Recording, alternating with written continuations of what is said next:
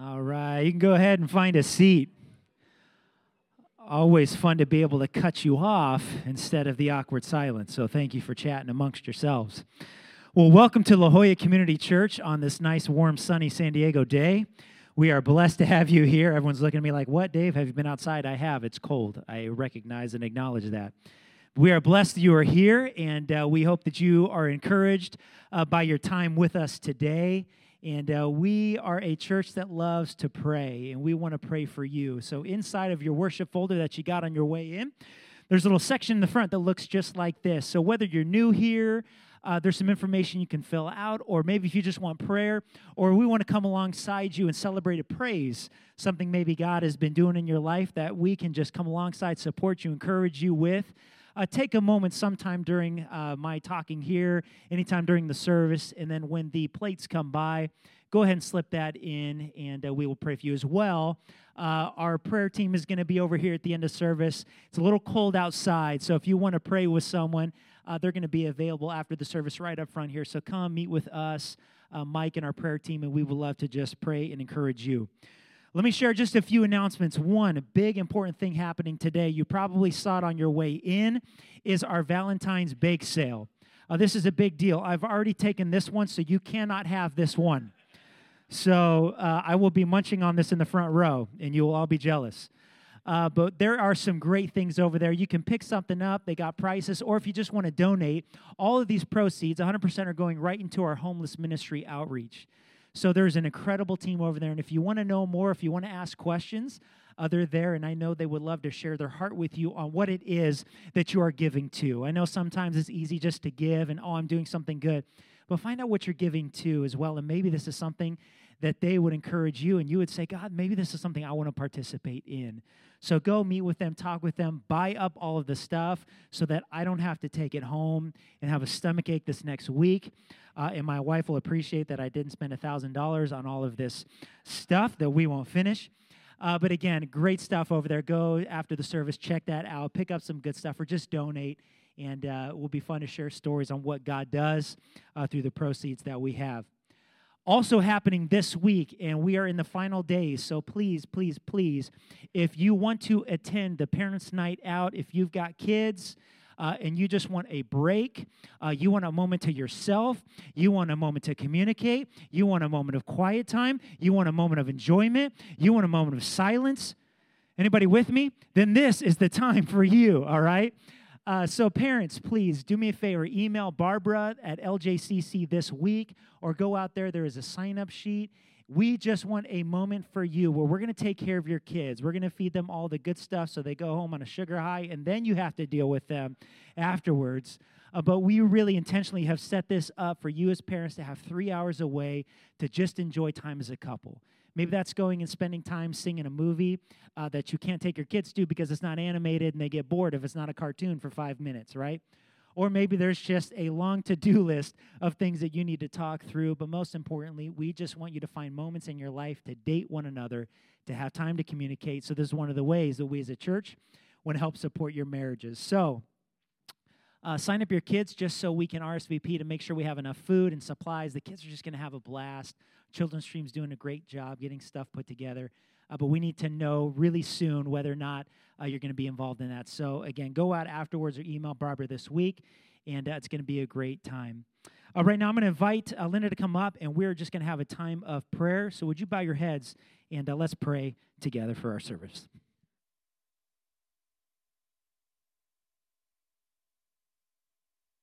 Pray with me. It's Sunday, Lord, and we are gathered here in your name to worship, praise, and adore you. How blessed we are to be able to come together in fellowship without fear of reprisal. Our hearts are filled with gratitude for this time in your house. and may our worship be a pleasing aroma to you. Father God, we know we have all sinned and fallen short of your glory. We humbly confess our sins. We know what we should be doing, but being the men and women we are, we don't always act according to your will. We ask you, Lord, to forgive us and cleanse us from all righteous unrighteousness. I thank you for each person here today and for those who are watching from a distance. We are richly blessed, Lord, beyond words, and may we never forget that our blessings flow from you, Lord, full of grace and mercy. Our family, our friends, our church, but most importantly, may we never forget that though we all fall short, we have been forgiven, and we are a new creation through the blood of your Son, our Savior, Jesus Christ. Father, I lift up the LJCC community and ask that you would meet our needs, that you would heal our wounds and calm our souls. Move within our hearts, Lord, giving us strength and wisdom to acknowledge our struggles and rely on you, Lord, to guide us on our journey as we grow through life. Help us to reach out to one another to offer and receive encouragement as we grow in our faith. We pray too for our nation and our leaders, Lord, that they might have wisdom and discernment and respect for all people. Our world is suffering, Lord. Lay your healing hand upon us all. And now, Lord, as Steve shares your word, speak to us. Open our hearts and minds to what you would have each of us take away this morning. And we thank you, Lord, for all of it. For you, the glory and the honor and the praise. In Jesus' name, amen. Uh, Linda, thank you so much well, hey, uh, I am so impressed that you all braved the weather to get here today. Oh my gosh, we're in the depths of winter here in San Diego. It was, I, I apparently it was sprinkling. I, I didn't want to go out and even face it. So, um, you people are heroic. I just want to congratulate you. And the, the National Guard will be helping people get out of the parking lot later this morning. But, and you'll have lots of cookies and baked goods in case you get hunkered down in a big traffic jam getting out of here. Oh, wow. Some friends um, uh, uh, were telling me that they're going to be in Joshua Tree this weekend. Have you ever been to Joshua Tree?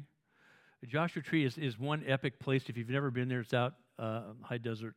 Uh, famous climbing area. About oh, years ago, um, uh, I wanted to take a bunch of kids, a bunch of, bunch of kids from Newport Beach out to uh, Joshua Tree to climb. So I got a bunch of gnarly climbers committed to help me, and we went out and took them climbing for this weekend.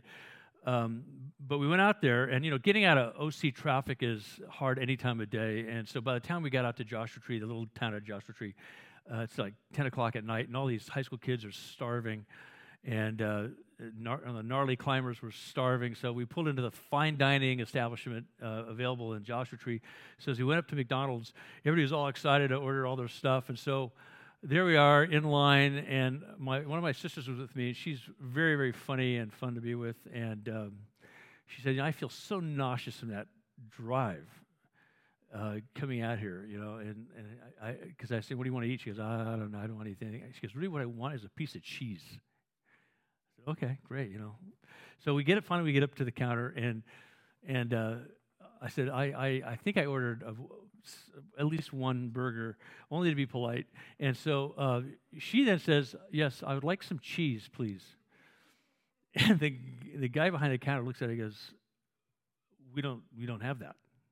We don't sell cheese. Now, she um, has done a lot of interesting things uh, in her life. She's amazing uh, with, with people and in companies. And she took a break one time and worked as an international flight attendant for Pan Am. So she flew all over the world and she dealt with super annoying, demanding, wealthy people. So she's pretty much faced down everybody. So in a very sweet way, she looked at the guy and she said, You sell cheese, and I'd like a piece of cheese. He goes, No, we, we don't. And you can see the guy's just nervous going, We don't have cheese. There's nothing, there's nothing up there, nothing, no button to press. She said, Okay, no problem. I'll have a hamburger. He said, Oh, okay. Hold the bun, hold the beef, hold the relish, the onions, the tomatoes, and the lettuce. He goes, Well, then all you'll have is cheese. Thank you so much. I'll have the cheese. Uh, that has nothing to do with anything. I just felt like telling the story. And so uh, tuck that away. You might be able to pull it out at some point at a party. Um, but actually, I'm going to come back to that story later. Uh, and here's why. What we're talking about today is faith. Uh, what is faith and why does it matter? And how, with all the, the competing things for our attention, all the things that the world says, this is what you need, you have to have this. This is how it all comes bundled together. Uh, how do you get to that thing uh, called faith that makes everything else in life make sense? Uh, that thing that makes life come together in a way that you thought, I, had, I always hoped, but I had no idea that this is what life is all about. So we're going to be going there today in, in this series, What is Faith and Why Does It Matter? Last week, uh, David talked about grace. We talked about grace last week uh, to start the series because uh, ultimately grace is what it's all about God's, God's grace to us. And we celebrated Holy Communion. And by the way, we celebrate Holy Communion every, every Sunday. Uh, you can have individually served Holy Communion, um, but once a month we have Holy Communion as a, as a whole congregation. And so we're asking the question this week, uh, having talked about grace last week, how does sin relate uh, to the disorder in our world? Uh, sin is our big problem. And even if you don't believe in God, you'd have to admit that sin, uh, this disconnect between people and nations, is a big problem. If you don't think it's a big problem, which I know you do, uh, just read the newspaper, go online, pick up your phone, and just consult what's happened in the last week and the week before that and yesterday, and you'll say, This is a woefully, horribly disordered world. Uh, so many great things potentially there, and so many uh, things just never seem to come together. While we're here in worship, joking around about the weather and, and baked goods, uh, somebody's being trafficked. Uh, somebody is starving to death. Somebody's being abused. Somebody's being abandoned. Somebody's being taken advantage of. Something horrible is happening somewhere. Somebody's wondering if I'll never ever get out of this city in China and have to not wear a mask. Somebody is wondering, will I ever be able to pay the rent? Well, I can't watch yet another child die. You know, all those sorts of things that keep us awake at night. And if they keep you awake at night, like they keep me awake at night, it's overwhelming to think, how can I spend money on anything? How can I go buy cupcakes when there's some kid starving to death in a favela? who's somehow in indentured servitude in India, is somehow in some part of the United States where they get nothing that they need uh, in the way that uh, they need it. All those sorts of horrible things, right? So, how does sin relate to the disorder in our world? Whether you're a believer in Jesus or not, this is a big question. Uh, and we would have maybe disagreeing solutions of what is the answer to that disorder. But what we talk about here is rooted in God's big story. We don't think we can even understand life or anything in it without seeing it in the context of God's story um, that answers these questions. And we believe that the implications of understanding God's story relate to our personhood, uh, our vocational life, our, our, marriages, our families, uh, everything that matters to us in life. Uh, uh it comes back to this big story. And I call it big because it's comprehensive. Uh, if you want to be more technical, it's the meta story, it's the foundational text uh, upon which is built our understanding of, of the world that we, we live in. And though in, in, in modern academia it's not considered true knowledge, we see it as essentially true and real knowledge. We believe that without this knowledge, all the other knowledge that we accrue uh, uh, does not make sense in the way it could or should. And the interesting thing about this big story uh, in the Bible is that the Bible inspires other stories that shape our lives. So many incredible movies and songs and stories and plays uh, come out of this biblical narrative. Why? Because it's that inspiring. It's that informative in terms of shaping how we understand what it means to be truly human and alive. Uh, two examples of, of stories historically, um, worldwide and, and, in this country A Pilgrim's Progress and a story you have, might have read uh, when you were a kid called Little Women. Uh, how many of you have ever read Pilgrim's Progress? It has been in constant print since 1678. It's been in constant print since 1678. It's probably the most read work in the English language, second to the Bible. Uh, it's been called the first modern, uh, first English language novel, not the first modern novel, but the first English language novel. Pilgrim's Progress, written by a guy named John Bunyan over a 12 year period while he's in prison uh, for telling people about Jesus in England, of all places. And he was in prison because uh, England was in a time of um, upset and civil war. And following the civil war, there's a new monarchy. And the monarchy felt threatened because if somebody or five or more people were talking together somewhere, they were probably talking about the overthrow of the king.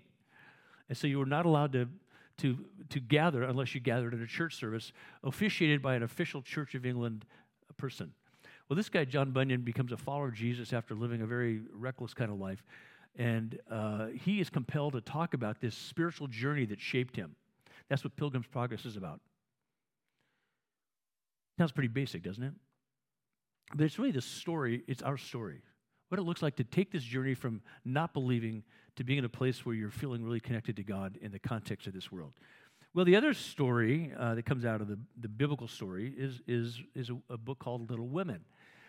Uh, and it's an unfortunate title because it's not about women that are shorter than five feet tall. It's about, it's about women of any size, stature, but, but women in, in, in development. It, it's, a, it's a coming of age uh, story. And so little simply means young, young women, uh, young girls, uh, teenage girls.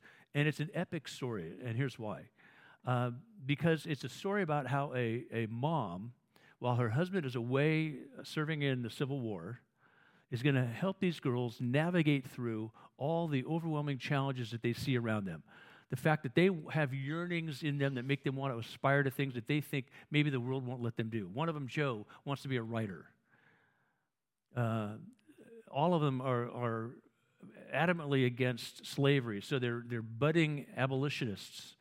Uh, they all have professional, personal aspirations, and they think maybe this world isn't accommodating for that. Maybe I have to live my life through a man.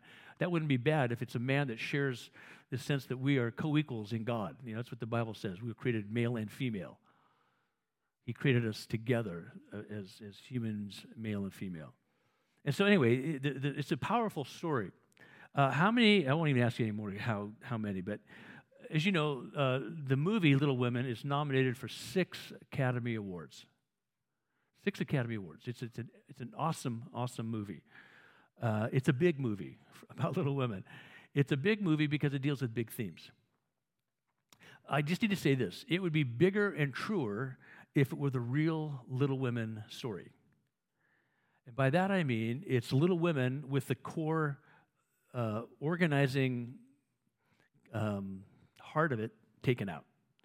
In that, Little Women was a story uh, by Louisa May Alcott, written in her 30s, uh, about women in formation and, and the incredible job that, that the mom does in helping them understand what the Bible says to them about being women of character and quality, uh, taking on the issues of the world from the context of a God who loves them and by whose grace and power they get to thrive and become everything that He made them to be as a woman. Uh, it, it's a powerful story because uh, it evokes Pilgrim's Progress and this whole idea of a journey and a developmental process. And so this mom is, sees herself as the primary pastor uh, to these kids to lift them up and, and, to help them deal with the issues that would be an issue for all of us. You know, I mean, what, what do I do about this, that, or the other? If you see the movie, um, uh, one of the lines taken out of the book, half a line taken out of the book, in this case, I'm angry all the time. I'm, I'm angry every day. I'm angry most of the time. Wow. In the book, when Jo says this, the mom doesn't shut her down, says, All right. But let God's tender mercy speak into your anger. Don't deny your anger, but you can't live in anger. Anger does not accomplish anything good. Anger could be a prompt for taking on injustice. If you're not angry in the face of injustice, check your pulse. Anger could be a trigger that I'm being taken advantage of or, or abused. I'm threatened. Anger is a good alert and alarm system. Anger is not a functional strategy or tactic for making your way through life. Why? Because he who dies by the, lives by the sword dies by the sword. So anger in and of itself doesn't accomplish anything. So the mom's wonderful response is to not, is to not deny the anger, to shame her, but to say, this is where your anger can go. Because ultimately your anger has to, has to be transformed into something more akin to love to actually accomplish justice. So you see what I'm talking about? So this idea that a great movie, but taking the heart of that movie out of the original text does it a grave injustice. And so one of the things we're talking about is that there's a big story. Uh, the Bible's a big story. Have you read it? The Little Women had. Pilgrim's Progress, a powerful, powerful story that everybody should probably read. Have you read it? The Little Women did. Um, we, we see in that story is that God makes little people grow big by his love and grace. He helps them to apprehend and appropriate his justice. Uh, the Bible is the real and true story telling us of God's presence in the world and our part in that world, describing God's work in the world and our work alongside him in his world. It's a powerful, powerful story that inspires any number of other stories. You see this visual? It says Holy Bible uh, on the top. You see it's covered in dust. It says, Read me, right? Uh, this is probably uh, the biggest gap for people in our culture, both in terms of understanding the culture. If you don't read the Bible, if you don't know the Bible, the biblical narrative, you've, you've just undermined your own understanding of the cultural narrative uh, and so much great literature. But specifically, if you're a follower of Jesus and you haven't read the Bible, you're, you're denying yourself the content you need to properly order your world, to answer the big, overwhelming questions that everybody has to answer, to understand that there's more about the world than you satisfying your own needs. You'll find in the Bible that it's not about you, but you're absolutely included in God's uh, redemption and, and work in the world. And so the real story is that God loves the world He made. He created it good, He created us good.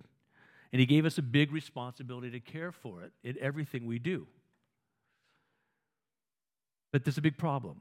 Uh, we collectively have defied Him and disobeyed Him, and all creation is horribly affected by that. That's part of that biblical narrative.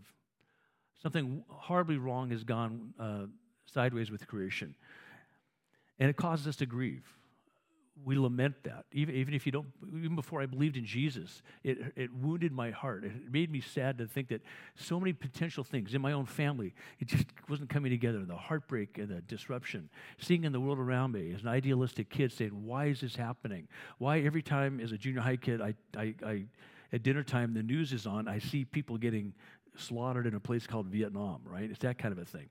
Why do these things happen? Uh, and so as I, as I started to read the Bible, I started to understand, oh, here's what happened. Here's why it's happening. And, and I grieved over it from a different perspective. I grieved over it from the perspective that God grieves over it. The God of whom people often say, well, where's God in our suffering? He's grieving in the midst of our suffering. But he's doing more than grieving, he's doing something about our suffering.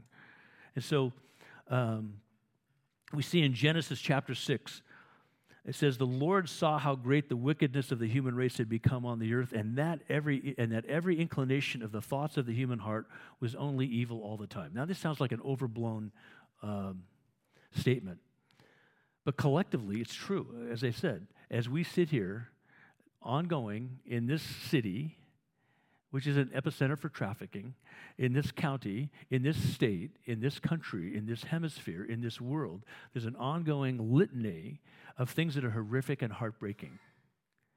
And you know, throughout the year, we, we, we, we address these issues injustice issues, um, race issues, economic issues. Uh, and so the Lord sees this wickedness and it, it breaks his heart. And this is the big problem of sin it affects everything we touch and everything that touches us. Sin causes distraction and despair and ultimately destruction of human dreams and human aspirations and humans. So, this is what the Lord is seeing and, and how he's expressing it. And it says in Genesis 6 the Lord regretted that he had made human beings on the earth. His heart was deeply troubled. Does that, that move you at all? To, to, to think, to realize that God's heart is deeply troubled? God weeps over you. God cares for you enough that when you're going through something horrific that moves you to tears, uh, his heart is with your heart. That God's way ahead of us in terms of compassion and empathy. That it matters to God that, that the world is in the state it's in, so much so that he's done something about it. Uh, later uh, in uh, Jeremiah, the prophet Jeremiah, sixth century Israel, uh, God speaks through Jeremiah, and God says this I myself said, How gladly would I treat you like my children and give you a pleasant land, the most beautiful inheritance of any nation. And if you remember God's promise to Abraham to Israel and raising up a nation called Israel, uh, was that all nations on earth would be blessed, that the world would experience healing. Uh, that's a great concept in Judaism, tikkun olam, the healing of the world. Uh, it's the one thing that, that Judaism holds on to uh, in the present era, short, uh, apart from the, the Orthodox folks. Um, but there's no temple. And so, what's the, what's the organizing factor for, for Jewish people in the world today? It's tikkun olam, it's the healing of the world. Well, how does that happen? But for God fulfilling his promise. And so you see him speaking to them. how gladly would I treat you like my children and give you a pleasant land, the most beautiful inheritance of any nation. He goes on to say, I thought you would call me father and not turn away from following me. So, this is the setting, uh, the setting of sin. It's that we uh, created to be beloved sons and daughters uh, of, a, of a loving Heavenly Father uh, with a great legacy. Uh, all of a sudden, are spiritual orphans. and we have chosen that uh, um, actively or passively. So later, then in the, in the first century, about 60 AD, Paul, formerly the, the Rabbi Saul, Shaul, now the, uh, the Apostle Paul, the international man. Uh, he's a Roman citizen. He's a full, you know, true blue Jew. Uh, he is literate in in uh, the Old Testament, uh, the Tanakh, the Jesus' Bible. He's literate in terms of uh, Greek literature and culture. He's just an incredible person that God has raised up to, to send this message of God's redemption of the world uh, beyond the walls of Jerusalem. And he's writing now to people in Rome. And he says this he's summing up part of the plot line of God's big story. He says, For all have sinned, everybody, and all of us fall short of the glory of God. And it's out of the glory of God, the goodness of God, the graciousness, the magnificence, the generosity of God that we've cut ourselves off. Every good thing that God wants to provide for us um, is just out of our reach. And so he says, All have sinned, all fall short of the glory of God. And now, and Dave talked about this last weekend, all are justified freely by his grace through the redemption that came by Christ Jesus. So there's a big, big, big problem, but God has a much bigger solution, a bigger answer to the big question why are we in this situation? And so Paul says God presented Christ as a sacrifice of atonement through the shedding of his blood to be received by faith. And I wish I had time to unpack all that language and, and, and what that means. But basically, Paul is telling us that God came to save us, to restore us. Uh, in love and grace, He's established a new relationship with us, uh, a new covenant, a covenant that includes our salvation, uh, our restoration, a new heaven and a new earth, the reconciliation of us to God, us within ourselves, us with one another. And so, in this covenant in Jesus, God makes a way back for all who come to Him by faith, a way to Him, from which nobody is excluded if they come by faith in his name. And so we're all invited to be part of this forever. So there's this turning now. Paul's saying, here's the big problem, here's the big solution. But then he says this, he gets very personal. Because he wants to speak to the, to the, to the real experience of people. He's because he wants them to know that this is all true. This is operative. This is happening right now. But even so, in the midst of it happening and being true, and us, us being part of this story, we feel often disconnected from it. So he says this very personal I don't understand what I do. For what I want to do, I do not do, but what I hate, I do. Do you relate to this in any way, shape, or form? Of course. Every one of us would say, Yeah. I mean well. I want better. Um, but this is our story. But here's the thing, and this, this is where I want to turn a corner in, this message. This no longer describes us or defines us adequately or accurately. This is something that we wrestle with, but this is not who we are. And this is not the way it's supposed to be. He goes on to say in this letter to the Romans, he says, It happens so regularly that it's predictable. I know this about myself. The moment I decide to do good, sin is there to trip me up. Why does it trip us up? It's because it's the thing that is most familiar to us. It's the thing we're most comfortable in, and it's our default. It's that fallback position. Why? Because we're afraid to trust God.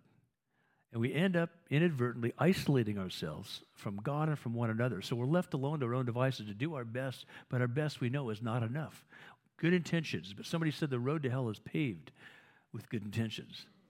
You know, I never mean to do anything bad, mostly, but I still do it.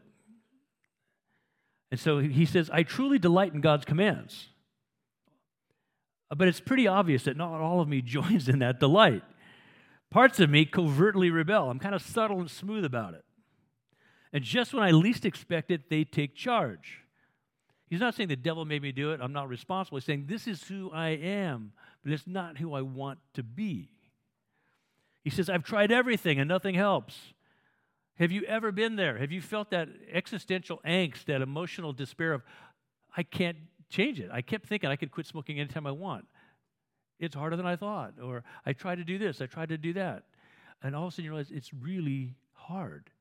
And the, and the bigger the issue, the harder it is to change. He says, I'm at the end of my rope. Is there no one who can do anything for me? Isn't that the real question, Paul asks? And so he says the answer, thank God, is that Jesus Christ can and does. He acted to set things right in this life of contradictions. I love that phrase a life of contradictions. I mean well, but I don't always do well. Think about the most committed scientists. This place is thick with scientists. This community is thick with scientists. Think about those these these idealistic, uh, hardworking scientists. And, and, and you get to that point where you, I see what, it, what could happen. And if I just fudge the data a little bit, not that much, just fudge it enough, because I see where we're going to go. I just can't quite figure out the connector. It, it's the kid who says, Look, uh, um, I, I, I, know my parents want me to do well. They keep saying just that we want you to be happy, but I know they really want me to do well. They want me to go to college. I want to go to college, but it's just out of reach. And I have so many advantages and opportunities. I feel bad for not being able to master this properly. So I'm just going to cheat a little. Just a little.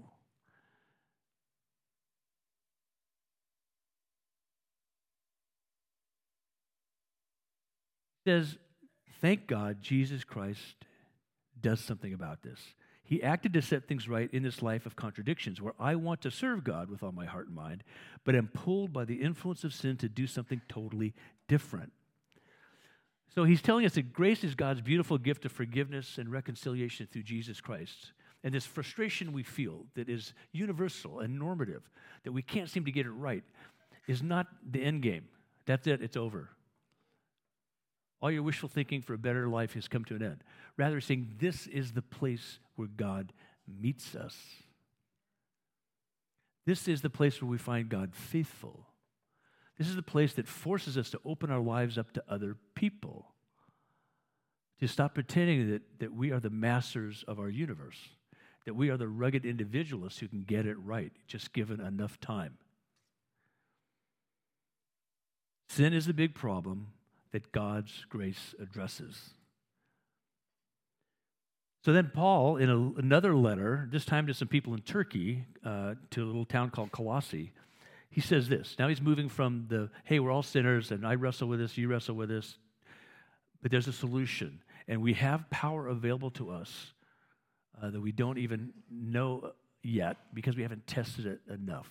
We've tested our sense of what we can do thoroughly, and it's, it fails. What we haven't tested or relied on yet is what God can do when we get to the end of that point. When we get to the end of the rope and God says, Are you tired of holding on? I'm here. Let go. I don't like that feeling, do you? No, no, I can do it. I can do it.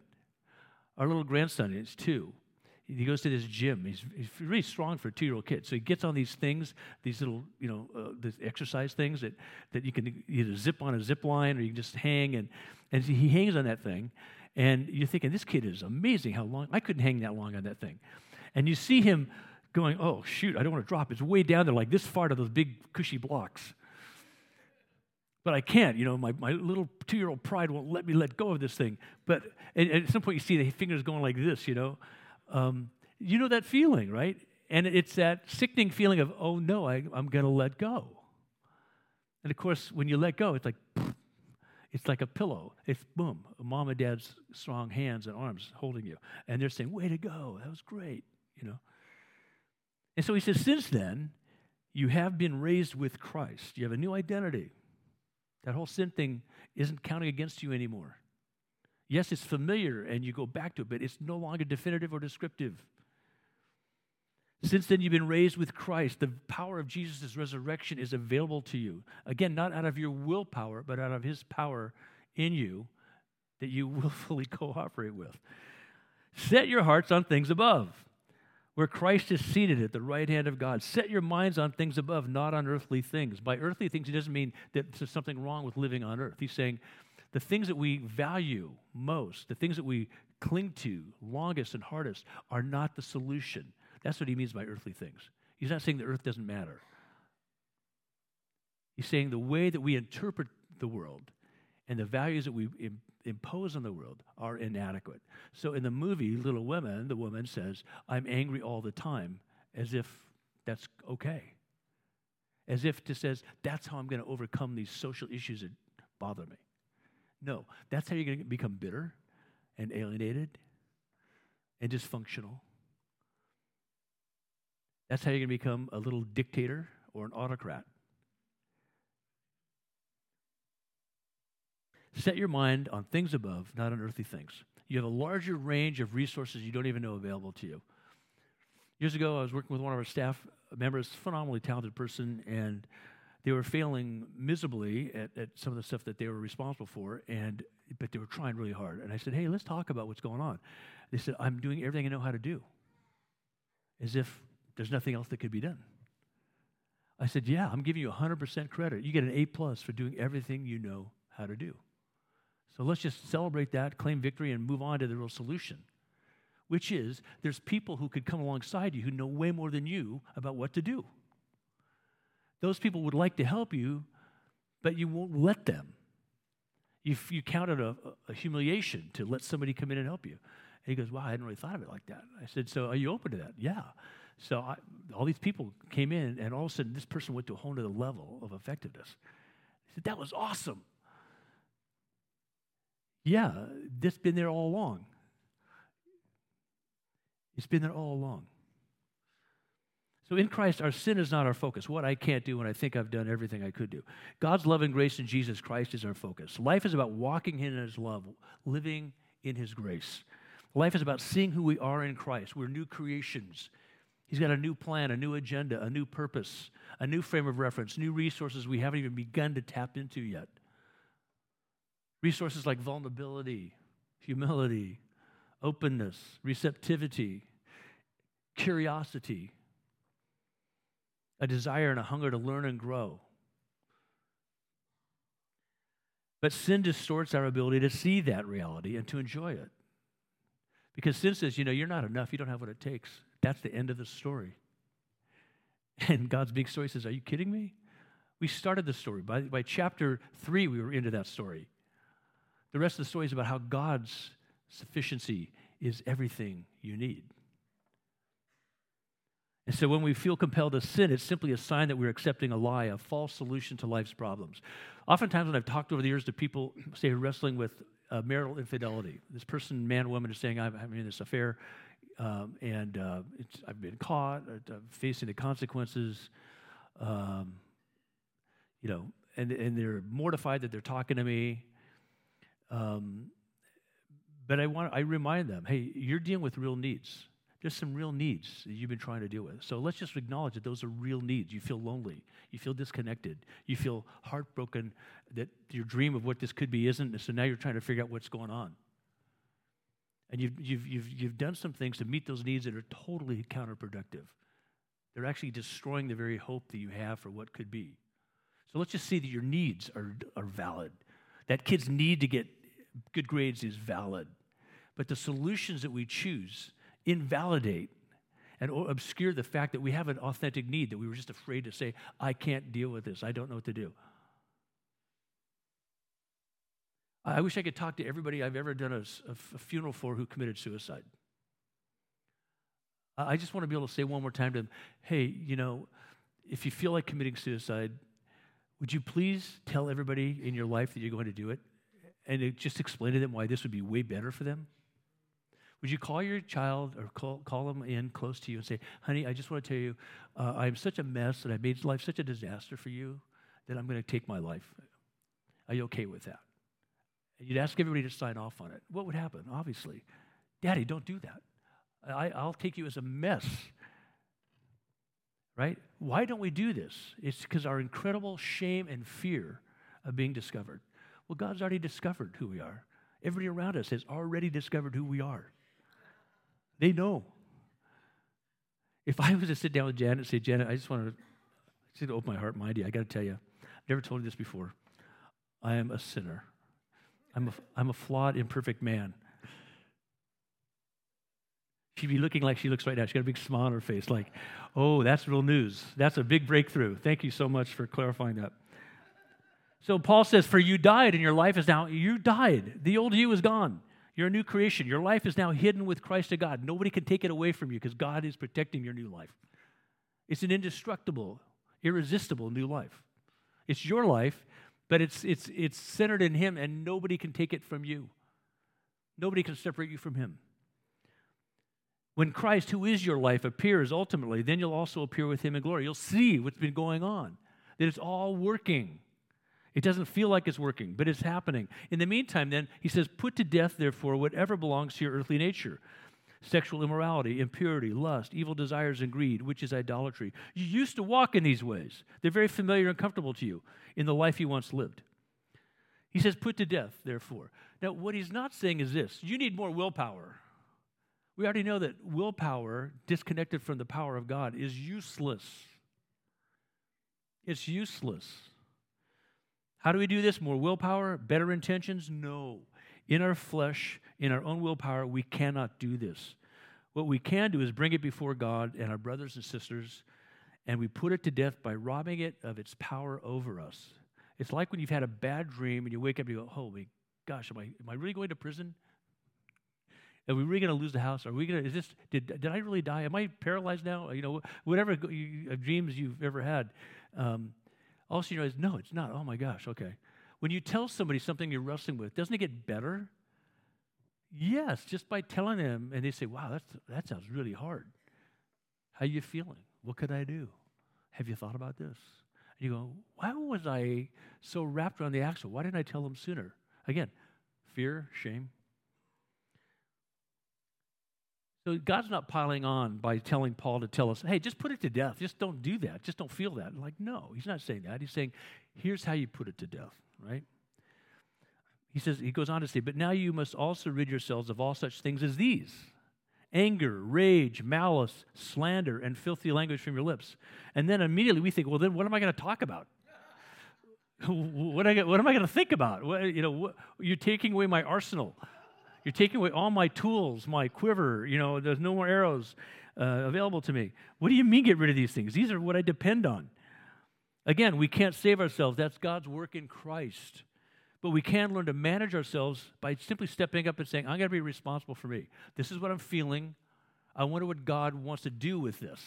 This is the situation I'm in. I wonder what God wants to do in this situation. This is what I'm tempted to do. I wonder what God's alternative to my temptation to do this is. I know I'll ask God. I'll stop relying on my willpower and yield my will to His power. I'll let my brothers and sisters, some of those I trust most, in on the fact that I'm wrestling with this stuff. I feel like killing myself. I feel like killing you, you know, whatever. You know, be honest, right? I feel like fudging the data. I feel like cheating on the test.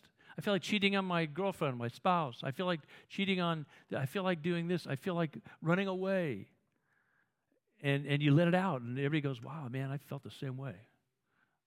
I wonder what we can do to see what God wants to do to speak into this.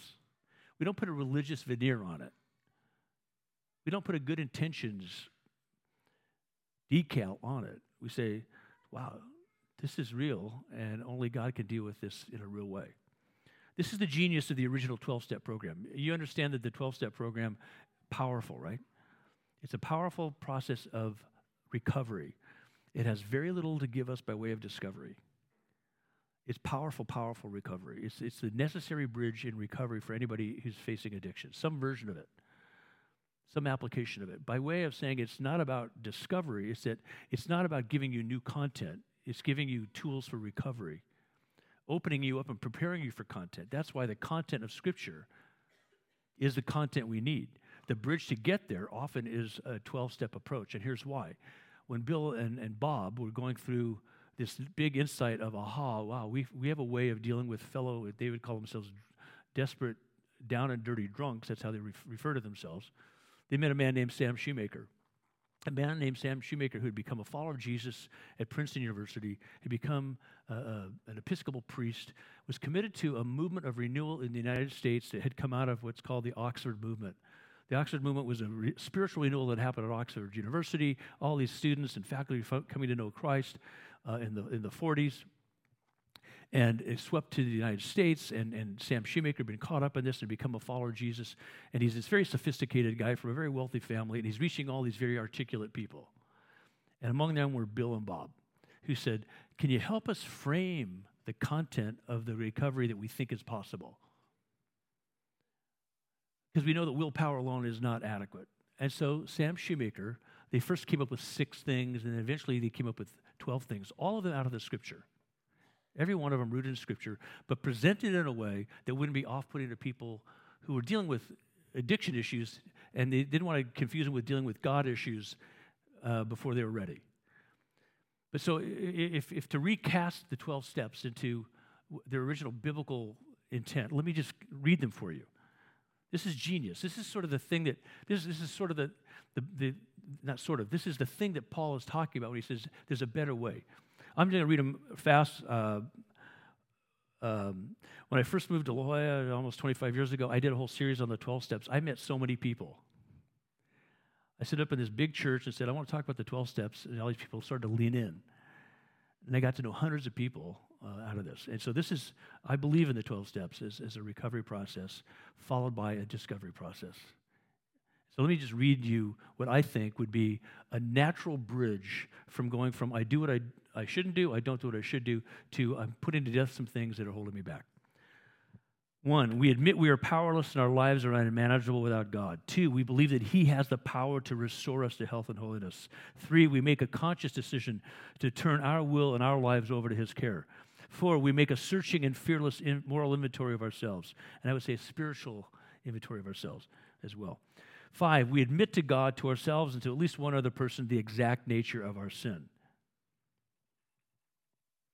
Six, we are entirely ready to have God remove all these defects of our character. We've hit bottom.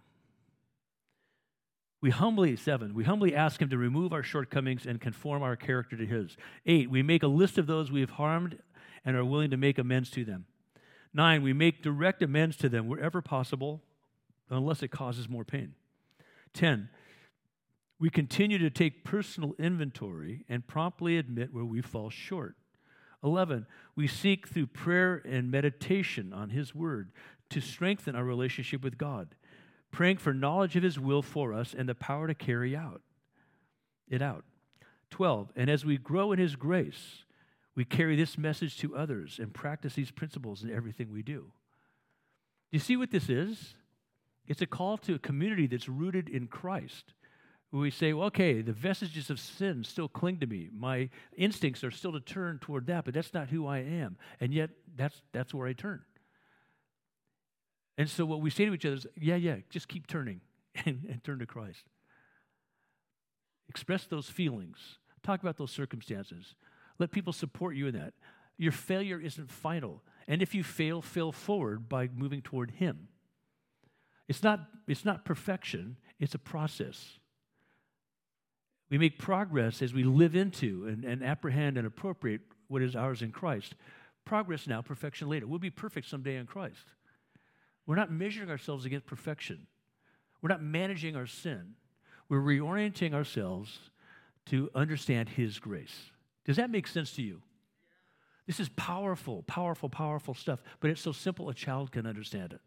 You can get a PhD in it, but you can get, you can get clear on this in preschool.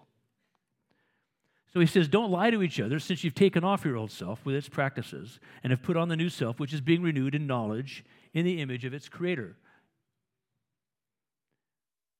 And so lying is a way of hiding because we feel fear and shame. By God's grace, we develop new habits, new strategies, new tactics to get our needs met. That's why the 12 steps are, are so readily embraced by everybody. There's something so true here. Of course, a follower of Jesus would say, yeah, because Sam knew who was true. And Bill and Bob, affected by Sam, said, okay, how do we become bridges for what we know is ultimately true, but this is the dr- bridge to get people to be open to it? Uh, if you haven't done the Enneagram yet, you ought to do the Enneagram. Pick up a book called The Road Back to You or The Path Between Us. The Enneagram, it's just a simple process. Myers Briggs, very helpful. Strength Finder. All of these things are simply tools. Why are they important? They get us out of our spin cycle thinking and into saying, well, who, here's how I am. Here's who I am. Here's how I approach the world. Where does God want to meet me? And where does God want to take me? Right where I am, who I am. The goal is not to be somebody else, it's to be you in Him, together with other people becoming themselves in Him, where all of us together become the body of Christ over which He is the head. We support these with spiritual practices prayer, worship, life groups, giving, serving, tithing, fasting, meditating on His Word, any number of principles, uh, principles, practices, mentors and friends in faith, inspiring books, life changing truth, and so here's what he finally says Let the peace of Christ rule in your hearts. The shalom of God belongs to you. Why? Because since as members of one body, you were called to peace. That's your natural state of being. And if you're not in that natural state of being, your willpower won't get you there. Again, it's yielding your will to his power to deliver you there, to bring you there. And he's going to use other people and all kinds of interesting tools and experiences to do that. It all counts. You know, you know what I mean by that? It all counts. God uses it all. I go to church, sometimes it's helpful, sometimes it's just kind of I just go. But then sometimes I'm at the beach and like it comes clear to me, God speaks to me. It all counts. If you hadn't been in worship or in a life group, God would not have spoken to you as clearly on the beach. It all counts. Don't discount any of the ways that God works in you and through you. The story of Pilgrim, of the Apostle Paul, of the March family, is rooted in their faith in Jesus, the defeater of sin and death, the defeater of fear and shame. What is your story rooted in? Is it in that or something else? And if it's something else, it is something less. Because nothing and no one can match the standard that God alone possesses for how to love and deliver us by His grace. Who is mentoring you? Who will you let mentor you? The four girls, the four March girls, had godly support and coaching from their mother, Marmee. Isn't that great to think that their mom was the, was the priest and, and the prophet and the pastor to those girls? And when dad was back, he was in part of that too. She helped them deal with personal issues, practical issues that would, would, would set them up for a phenomenal life as adults. Jo's anger, Meg's vanity, Beth's shyness, which was really a, a manifestation of her insecurity. Am I good enough? Amy's pride. They lived in tumultuous times facing life's inevitable struggles, but so do you. If you read the original Little Women, it's just like now. The defecation was hitting the ventilation. The country was a mess. There was confusion about gender issues, identity issues. There, were, there was confusion about social and economic issues. Uh, there were issues of who is entitled and who isn't. The March family was desperately poor. But what did they have? Peace. The peace that passes understanding because it's the peace that comes from Christ to all who receive him. It's a gift He loves giving to us. That's your gift in Him. That's your destiny, your legacy in Him. That's, his, that's for us, for now and forever. I'm going to pray. The band's going to come up. Um, Dave's going to come up and, and uh, lead us into a time of offering and response uh, to what we've experienced this morning. So, Lord Jesus, I, I thank you so much for your grace given us, the way you've expressed it in your word, uh, through people like the Apostle Paul, through John Bunyan and Pilgrim's Progress, through Louisa May Alcott, through Little Women. The way you continue to speak to us in so many creative and, and wonderful ways. Uh, and so, Lord, I pray that as we open our hearts and minds to you, we would find that, that you are the lover of our soul. You are the deliverer of our life. You are the one who cares more about us than we do. Help us to trust in you, to look to you, to journey together as we walk with you. And pray this in Jesus' name. Amen. In church, now is our opportunity to respond. I mean, we've heard an incredible message on God's grace, His mercy, what sin has done, but how to overcome that through the power of Christ. And so, as we come to this time of offering, Yes, we give of our finances, we give back to God out of the generosity of just thanking Him, but we also offer our lives. And Scripture reminds us to offer our bodies as a living sacrifice, holy and pleasing to God. This is our act of worship. And I love how we have the opportunity after each service to just take a few songs to think. And maybe there's something here this morning that resonated with you one, one phrase, one scripture, one message, one part that you just said, He was speaking directly to me. It's a power of what God's word can do in our lives. Amen. Uh, but take time now. Scripture reminds us cast your cares on me, for I care for you. Offer your bodies as a living sacrifice. We give to God our first fruits. All of these things. This is our time of worship before the Lord. And so, as we close in a couple of songs and we pray here, maybe there's something that you just need to cast down. You say, God, I give up trying to hold on to this. I give it to you. And watch what his peace is going to do in your life. So let's just gather together in time of prayer. Father, we, in this moment, is yes, we take this offering and we give to you. Uh, Father, that you would take it and you would continue to do uh, amazing things through this church and through the leadership of this church. And as we pray to how to diligently apply our time, talents, and treasures to the things of your kingdom to make the biggest impact we can through this church and its people. But Father, we also come as individuals and we offer our lives to you. We acknowledge our shortcomings, but know that it is your power at work in our weakness. We know that with you, Father, we can do incredible things because it's not about us, but it's about you and your desire to use us for your perfect purposes. And God, that is something that only you can accomplish. And what a joy as your children that we get to join in with you on that amazing plan. So, in this moment, before we leave and we get distracted by the rest of the things in this world, would we just take this moment through this prayer, through this offering, through these worship songs, to just give you those parts of our hearts that we know you were speaking at as uh, the music happened and the message was being given and delivered to us? And that moment we, we, we cringed or we said, Oh, that's, that's me. I need to give that to you. I've struggled with that. I've wrestled with that. I've I need to deal with that this morning, that we would do that today, that we wouldn't leave here clinging to that same thing, that we would say, This is yours. Give me your joy. Give me your peace. Give me your understanding. So we give you this service and we give you this continued time of worship. Speak to us now. In Jesus' name, amen.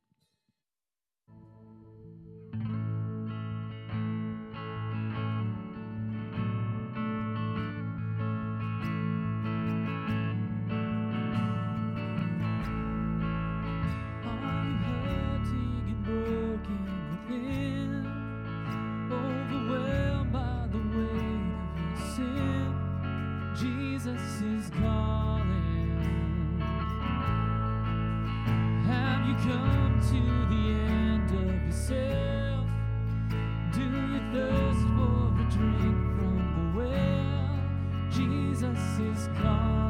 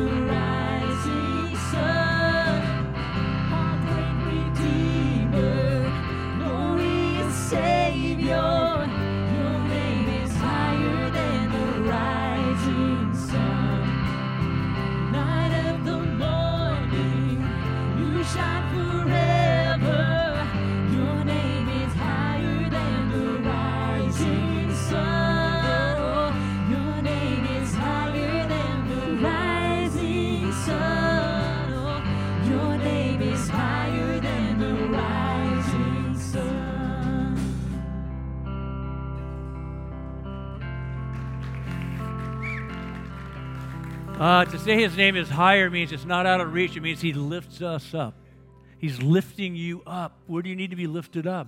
Open your heart and your mind to him at that place and say, Lord, lift me up. I want to see you more clearly. I want to understand myself better. I want to be able to love people the way you love me. Love people through me. There's a job that God has for you to do with what's in your hand. What is it? Don't disqualify yourself. Don't, don't discount you because He's up high. He's awesome. He's sovereign. He's Lord. That means that your life matters. And He can work in you beyond what you ever thought possible. This is the beauty, what it means to know Him and walk with Him. Every people group, every culture, every age and stage, every socioeconomic status, everybody's included. Nobody's disqualified. Why? Because He is on high. He's above it all, and He's drawing all things to Himself. So now may the Lord bless you and keep you. May the Lord make his face to shine upon you and be gracious unto you. May the Lord, who loves you more than you can ask or even imagine, give you everything you need to walk in newness and fullness of life with him, both now and forevermore. In the name of the Father, and of the Son, and of the Holy Spirit. Amen.